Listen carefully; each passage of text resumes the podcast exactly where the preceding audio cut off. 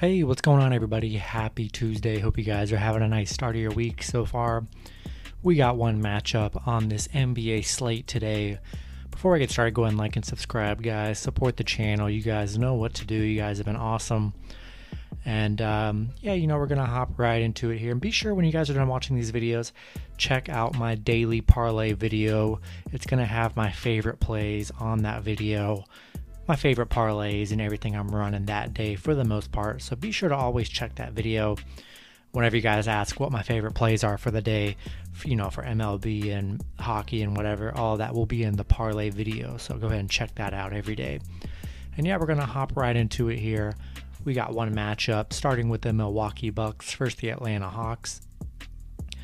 Milwaukee opening up as seven point favorites with the over under at 219.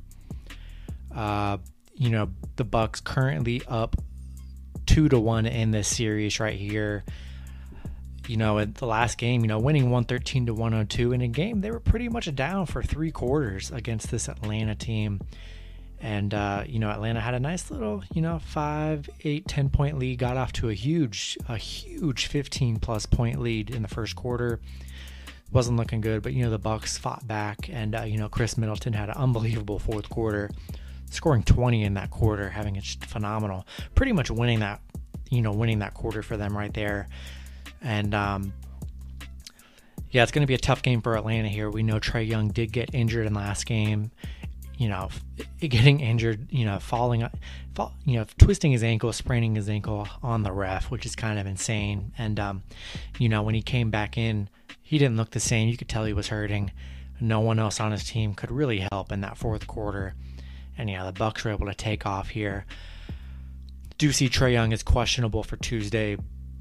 I just don't see a situation where Trae Young doesn't play. Uh, I'd be very, very surprised if he is out. And um, hopefully he's good to go. You know, I want to make it at least have an interesting uh, game here, but uh, ankle injuries are very tough and getting only a day's rest on an ankle injury is not the best.